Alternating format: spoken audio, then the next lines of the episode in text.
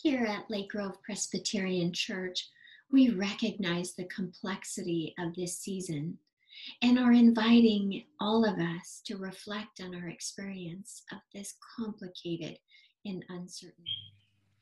Oh, good morning, Pastor Lillian. Welcome, Lake Grove and friends. We're glad to be gathered here with you today. And Lillian, for our caring conversation this morning, you have brought us something really fitting for a tender moment we are all in. Yeah, we want to, for this episode, I think we're already at episode 40. I want to entitle it Sharing a Common Loss. And I'm borrowing the language from this beautiful um, book of liturgy. It's Every Moment Holy.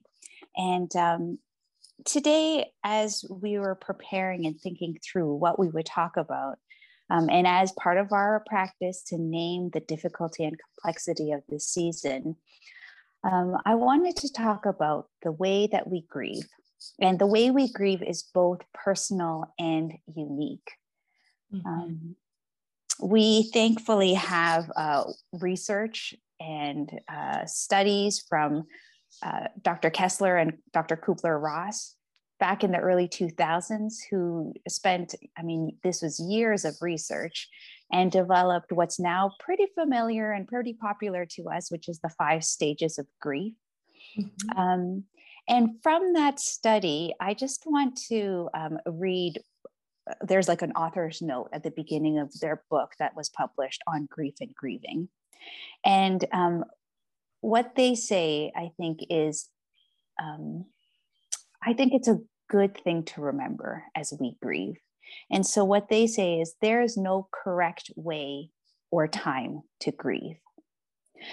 So, even though they've come out with this research, you know, with the five stages of grief, and uh, many of you probably can name of at least a, three of them, which is denial, isolation, anger, bargaining, depression, and acceptance.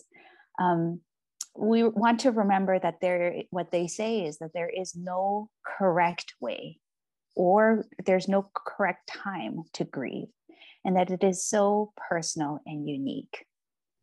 Um, the reason why i want to bring this to our conversation today is because our community at lake grove presbyterian church we are grieving as a community.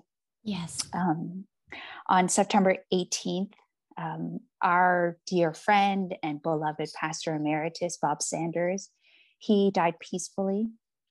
And many of our uh, church family members knew him personally. Um, I know Pastor Susan, I know you knew him personally, and he played such a meaningful, meaningful role in many people's faith journey um, yes. um, and lives.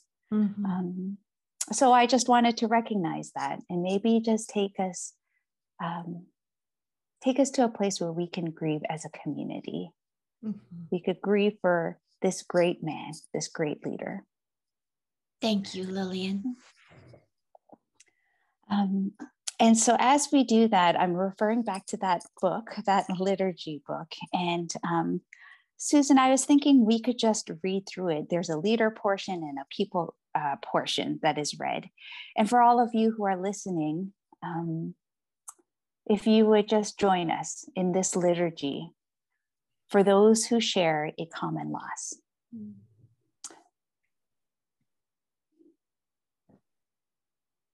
O Christ, who mediates the spaces between us, be present in our midst. For we have lost one we love and we do not wish the outworkings of this pain to further isolate and divide us, adding to our suffering any loss of relationship with one another. Therefore, O oh God, give us grace and guidance to love each other well in this heartbroken season. If we are to foster holy community, even in our grief, we must begin by first confessing this truth though our lives are closely twined and our grief is shared.